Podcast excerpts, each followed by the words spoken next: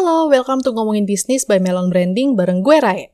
Podcast Ngomongin Bisnis bakalan banyak ngobrolin seputaran ngebangun bisnis lo biar bisa lebih sustain lewat branding, marketing, dan advertising. Kenapa fokusnya di sana nih? Karena ide bisnis tuh bisa datang dari mana aja, tapi buat bikin dia terus ada, butuh skill yang lain gitu, salah satunya dengan nge-branding. Cara-cara dan tips-tips branding udah sering banget gue bahas di podcast ini. Lo bisa cek episode sebelumnya ya. Di situ gue jelasin mulai dari tujuan bisnis lo apa, goals atau achievement yang mau diraih kayak gimana, cara nentuin buyer persona, dan target market, itu semua udah pernah nih gue bahas. Kalau semua komponen branding bisnis lo tuh udah ada, dan lo udah ngikutin semua yang udah gue ocehin di podcast ini, bukan berarti nih tugas brandingan lo tuh selesai ya. Karena yang gak kalah penting dari ngebangun brand adalah konsistensi brand itu sendiri. Seberapa penting sih ngejaga konsistensi brand? Sebelum bisa dikulik seberapa pentingnya konsistensi brand, gue ingetin lo dulu nih. Salah satu tujuan branding itu untuk memberikan dan memperkuat identitas brand itu sendiri. Kayak manusia ya, identitas itu bukan sekedar nama, terus lo tinggal di mana, keluarga lo siapa, pekerjaan lo apa, tapi apa yang mencerminkan lo banget deh. Nah, brand juga perlu tuh identitas yang kayak gini. Pastinya kalau mau bikin orang ngeh nih tentang identitas brand lo, ya lo harus buat sefamiliar mungkin lah dengan target audience lo lo harus sering muncul ke target audience lo dengan statement brand lo sendiri. Tujuannya biar brand lo tuh tetap stand out di pikiran audience.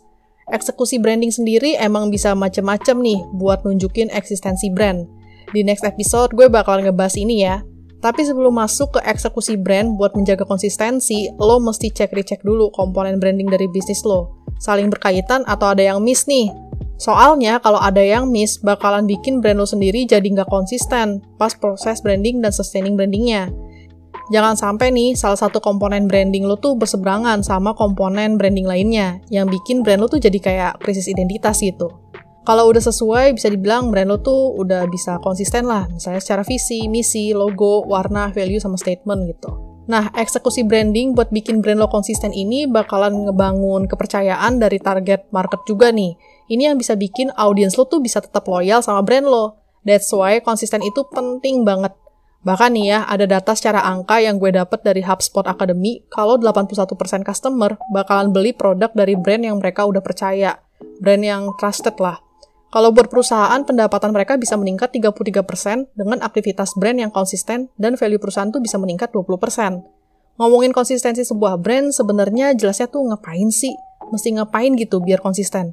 apa mesti rajin upload di media sosial. Nah, media sosial tuh bisa jadi salah satu channel untuk bikin brand lo tuh konsisten. Tapi itu bukan satu-satunya cara ya. Sebenarnya brand konsistensi itu lebih kepada cara sebuah brand mengkomunikasikan pesan dari value bisnisnya ke audience. Cara mengkomunikasikannya ya macam-macam. Bisa dengan bikin sebuah campaign tertentu yang nantinya akan menjadi beberapa konten. Bisa di Instagram, TikTok, LinkedIn, video ads, radio ads, kerjasama dengan KOL atau influencer yang sesuai dengan persona target audience.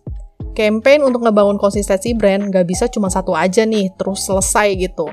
Setelah satu campaign berjalan, ya lo mesti mikirin nextnya bakalan gimana. Jangan lupa juga buat nyocokin brand lo tuh sekarang ada di fase mana sih. Di sini biar lo juga bisa nentuin bakal ngebentuk kreatif campaign yang kayak gimana nih, yang sesuai dengan fase brand lo itu. Ada satu hal lagi nih yang kadang kelewat sama brand ya, dalam proses branding atau untuk menjaga konsistensi brand.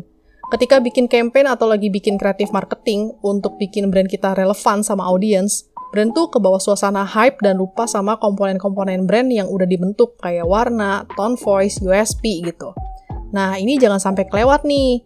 Biar walaupun lagi riding the wave gitu ya, tapi identitas brand lo tuh tetap ada dan jadi kelihatan kalau brand lo itu ya tetap konsisten gitu. Topik soal ngomongin brand ini nggak cuma bisa lo dengerin di podcast ngomongin bisnis, tapi juga bisa lo baca-baca kontennya di website kita www.melonbranding.com dan di Instagram kita @melonbranding. Jangan lupa buat follow juga ya. Kalau podcast ini ngebantu lo dalam berbisnis, jangan lupa nih kasih rate bintang 5 di Spotify. Thank you udah dengerin gue, sampai ketemu di next episode. Bye-bye!